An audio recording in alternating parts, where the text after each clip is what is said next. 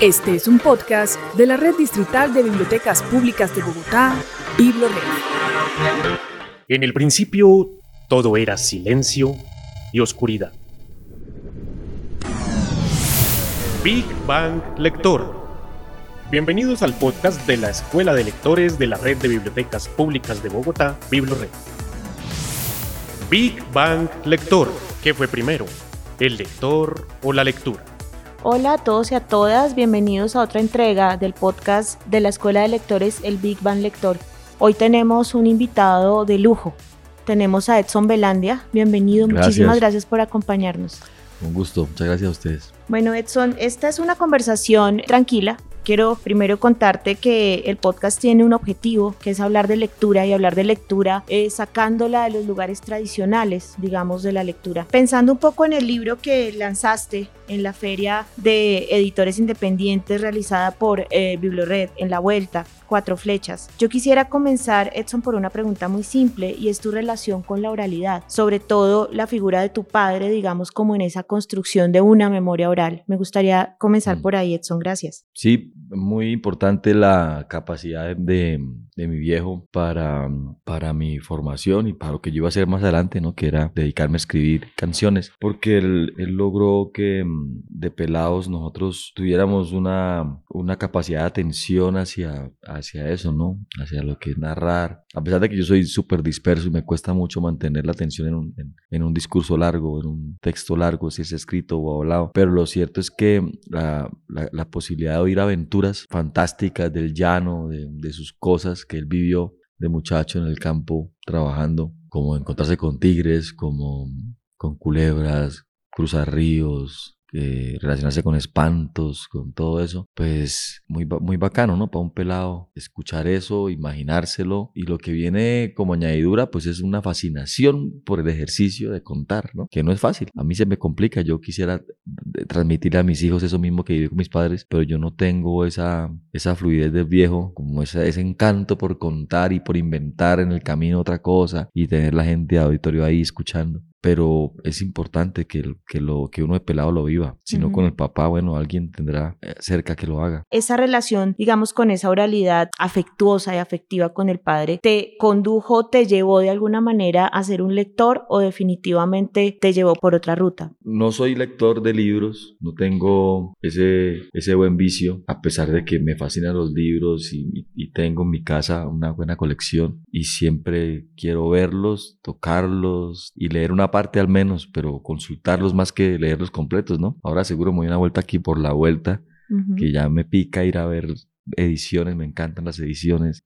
Lo que sí aprendí, la observación, digamos, ¿no? En eso sí soy un poco adicto y, fanático, y a veces de una manera enfermiza, ¿no? Como estar leyendo subtextos, a veces que no están, pero que uno inventa también, ¿no? Suponiendo lo que llaman ser paranoico. Este, pero eso es, es, muy interesante porque sí me gusta leer subtextos, sí me gusta entender lo que esconde un gesto, lo que esconde una acción, lo que pasa detrás de cada vaina que va sucediendo en todos los sentidos, humanos y naturales, lo que sea. Eso sí es como una mirada de alguna manera científica de la vida, ¿no? Que es estar pillando qué pasa ahí, qué fenómeno hay ahí, qué es eso. Y de ahí es que se me ocurren las canciones, de esas observaciones, ¿no? Muchas veces de leer muros en la calle que me inspiran o que me abren una ventana para pensar en algo que hace falta para una canción. Y en eso sí, esa tensión sí, sí creo que la, la tengo innata. No sé si me la heredó mi viejo, pero creo que está cerca de lo que, eh, del efecto de la lectura, ¿no? Porque la lectura es una cosa a la que tú llegas por curiosidad. Así es. De saber, de conocer. Y asimismo también yo analizo y observo la, la, vida con esa curiosidad. Sí, justamente un lector es un buen observador, no, no, necesariamente de libros. Exacto.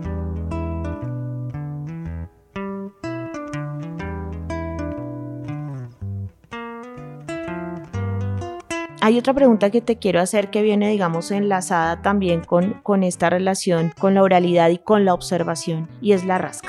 Yo quiero de pronto, para quienes no, no lo conocen, que nos cuentes cuál es ese origen, de dónde viene y cómo relacionas ese origen que yo veo carnavalesco con lo que haces, con lo que cantas. Entonces, el origen, no sabría cómo ordenarlo, pero la palabra viene del circo. En el circo se le dice rascabucha al payaso vago. Rasca, se resume en rasca, ¿no? Y viene de, de pereza. Yo creo que en el circo ya, ya no saben cuál es el origen de la palabra, hace mucho se perdería, pero se le sigue llamando así a, ese payaso o a ese artista que no se viste bonito, que no, no se preocupa por su número nuevo, pero que todos reconocen que es un gran diestro en su arte, solo que no lo desarrolla más. Entonces, a mí se me apareció esa, esa cosa a principios de siglo gracias al circo de bebé, en el que yo estuve haciendo unos videos para un grupo que tenía en esa época. Me acerqué mucho a los, a los artistas del circo y Milton, una acróbata de 16 años, increíble, genial, era el que me contaba la rabia que le cargaban a los payasos rascas. Porque pues claro, ellos están arriba en el trapecio, en la hamaca, en la, cuerda floja, jugándose la vida y en la, y en la misma noche el payaso está abajo en el, en el ruedo haciendo cualquier cosa. Entonces, les maldito rasca, ¿no?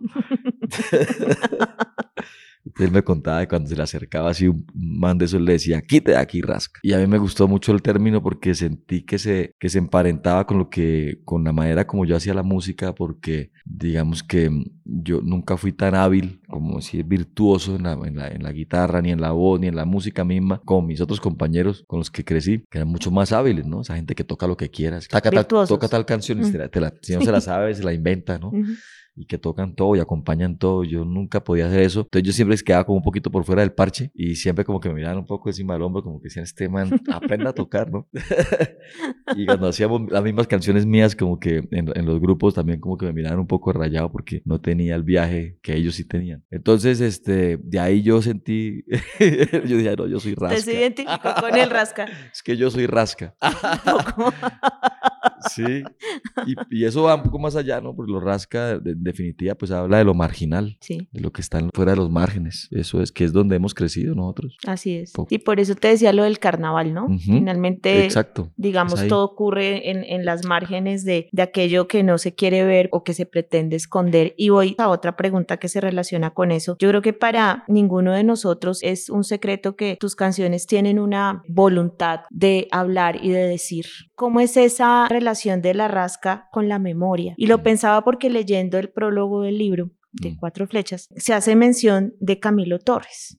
¿No? Y de cómo no hay nada sobre Camilo Torres o hay cosas mínimas, con una memoria que parece vedada, que parece de unos pocos, que parece legislada, para que nosotros recordemos y olvidemos lo que conviene recordar y olvidar. Lo rasca, lo rasca no es deshonesto en el, en el fondo, ¿no? Tal vez lo rasca, yo por eso la palabra la escribo con Q, porque se tiene que ver con lo marginal. Y al tener que ver con lo marginal, lo que yo pienso es que justo lo que hace que la corrupción sea tan imperante es porque es gente que no entiende que esa corrupción deja gente atrás de las márgenes, ¿no? Que esos abusos y esa, ese, ese, egoísmo, esa forma de pensar así y de actuar provoca mucha miseria, mucha pobreza, mucha escasez a un montón de gente. Entonces crea ese universo en lo que también se, se, mueve la rasca. Y ahí está Camilo Torres. Camilo Torres es un rasca de, de, de cierta manera. Sí, lo es en el sentido de que, de que es considerado un idiota para mucha gente que, que necesita ufanarse en, en, en, su, en su privilegio de señalar que otro fue el que se equivocó, ¿no? que la revolución no sirve. Que era un burgués que había ido a la guerra a morir. Y que se equivocó por burro de meterse a la guerra y señalarlo así con el dedo, pero no como una forma de considerarlo, sino de burgar el dedo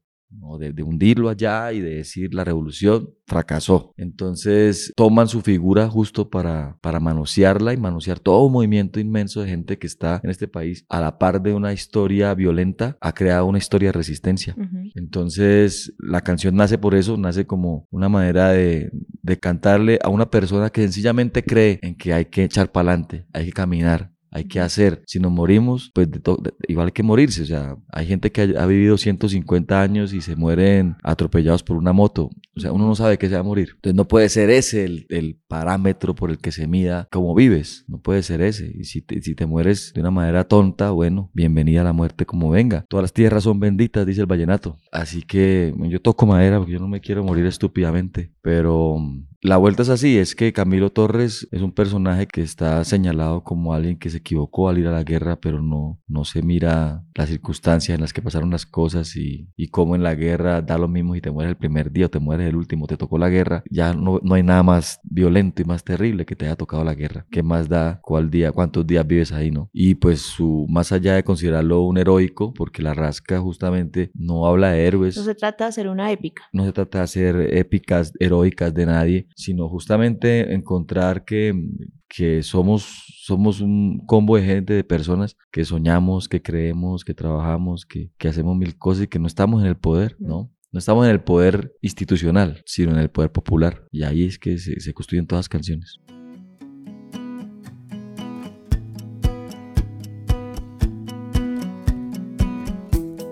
Regresando un poco a lo que tú mencionas de la memoria y de Camilo Torres, estaba pensando también en que sí, evidentemente Camilo Torres es un representante de la rasca, porque además hace unos periódicos, hizo un periódico Ajá. que se llamó Frente Unido y que tenía una relación muy fuerte con la gente, es Sí. decir, no era un periódico de la prensa idiota como decía, como decía el mismo Frente Unido, sino un periódico hecho por la gente. ¿Tú crees que la rasca también puede ser, eh, digamos, un género hecho y construido por la gente? Pues no sé, porque no es un género, ¿no? Hay que, hay que aclararlo. Para que fuera género tendría que haber surgido después de que un montón de gente lo hiciera y entonces es- se vuelve género, como digamos desde el punto de vista formal de la palabra género, implica que varias personas lo hacen, ¿no? En este caso no es así, eh, la- lo- solo lo hago yo, o solo yo lo declaro, solo yo lo, lo- lo menciono, y, y es justamente porque no pretende ser un género, es, es un chiste. Decir que es un género es un chiste a propósito. Porque cuando yo hice el primer disco de, de La Rasca, porque había hecho otros antes, puse Rasca justamente porque me aburren mucho las, las notas periodísticas. Y me, y, y me, y me aburre mucho que digan fusión, rock con jazz. Carranga con, con ajiaco, que, todas esas vueltas que los, que los comentaristas amablemente intentan poner al lector en, una, en un contexto, pues a mí eso me, me, me, me fastidia un poco porque a veces no tiene nada que ver. Entonces, para que, para que no dijeran nada de eso, yo puse rasca. Y de todas maneras lo dicen, que eso es carranga con, con algo más y, y- y de pronto tiene que ver, pero no sé qué tanto. La vuelta es hacer una música un poco por fuera también de los códigos y cada vez se va pareciendo más a otras cosas. A veces ya he empezado a hacer cumbia que antes no la hacía. Y antes de responderte totalmente la pregunta, hay que decir que, que lo, lo de Camilo, que no se nos olvide que antes que nada fue un asesinato, ¿no? Obviamente. Entonces, es. que no, Sí. no es tampoco así como que... O uno- sea, no fue al azar. no fue al azar, no fue una bala perdida y no, y no llegó a esa, a esa espada contra la pared por sus propios pies, ¿no? Se Fue arrinconado hasta allá. No sé si la gente puede hacer rasca, no creo, que es un, es, un- es un chiste y como chiste Mm. seguro se va a quedar en el chiste. Pero lo que sí sé yo es que yo sí hago las, las- la rasca a partir del, del- del camello con la gente y de lo que pasa en la calle y lo que veo todo el tiempo y entiendo mi, mi trabajo también en ese sentido, como, como el chismoso, ¿no? Que va viendo y va contando y va poetizando lo que cuenta también, porque no es solo contar, sino que uno tiene que intentar poetizar eso para que, que en pocas palabras tú logres un gran contexto y para eso está la poesía. Si no la usas, te vas a echar una cosa así de grande y no, no, no te alcanza. Un libro así. No sé, cuando yo le hago esa pregunta, también pienso en mi percepción como lectora de la música de, Sí. De Belandia. Sí. ¿Sí? Yo la primera vez que escuché a Belandia, que o sea, yo no había escuchado eso. Sí. Por lo, no, no lo había escuchado en ningún lado. Sí. Y las letras, y las letras a mí me parecen, pensaba en la décima, pensa- pensé en Mm. los trovadores, Mm. es decir, esa relación, digamos, como con la palabra y la rima. Pensé en mi abuelo trovando, es decir, hay una, una relación casi que de la raíz que nos, de alguna manera, nos compete a todos y a todas en este país, sino más bien como de relatos que nos agrupan a todos dentro de lo que, dentro de que la música Belandia ofrece. Pero además Belandia también escribe, Mm. y pues ejemplo de eso es el libro de cuatro flechas que se lanzó en la feria de la vuelta. ¿Cómo fue ese proceso creativo, Edson, del libro? ¿Cómo comenzó la idea de, de poner en papel aquello que de pronto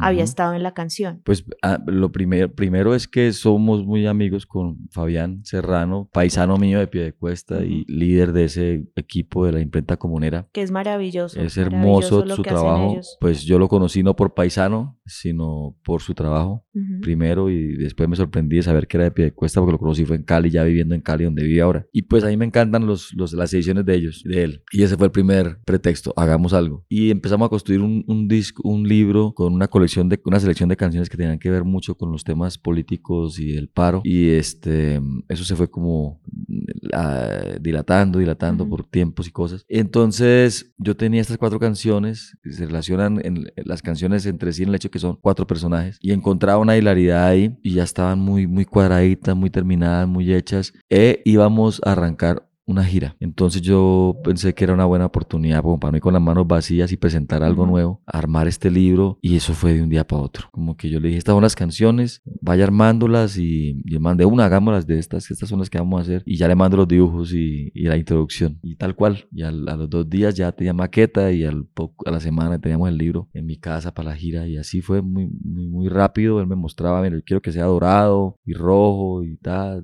que sea pequeñito para que quepa en el bolsillo, para que la gente lo lea en las filas, qué tal. Entonces así se construyó, pero muy, muy, muy, muy rápido. igual teníamos ganado todo un proceso de un libro que, se, que está todavía en el tintero, ¿no? Más largo. Canciones sobre temas políticos más directos, que ya existen, ¿no? Una selección de canciones mías. No que voy a hacer, sino que ya están ahí. las íbamos a agrupar en un libro. Y como no se hizo por tiempos, por cosas de los dos, entonces este sí, rapidito, se resolvió y los dibujos es una experiencia bonita porque yo hice los dibujos, tenía la idea clara pues de que la portada fuera un burro con flechas y con arco y adentro hubieran unos planos, unos mapas como de pirata, como de, como de pirata no, como de como de viajero, como, como expedición. Los hice y, quedaron bien, pero yo no me emocioné con los dibujos. Y apareció en el estudio, aparecieron en el estudio mis hijos y los vieron y dijeron, me ambos me dijeron, ¿nos dejas pintar a nosotros? Y yo de una me pillé que por ahí era la cosa. Y sí, los pintaron ellos y ahí sí les vi como más gracia, como que tiene más viaje. Claro, el mío, los, dibujos míos se veían como quien quiere dibujar bonito. ¿No? Y estos no piensan en eso, entonces queda con más gracia la cosa. ¿Cómo fue esa experiencia de ver las canciones, lo que tú habías escrito, y luego leerlas impresas en el libro? ¿Hubo, algún mm. cambio de registro? ¿Cómo fue mm. para esa recepción de lo tuyo ya impreso? Sí, no, es hermoso.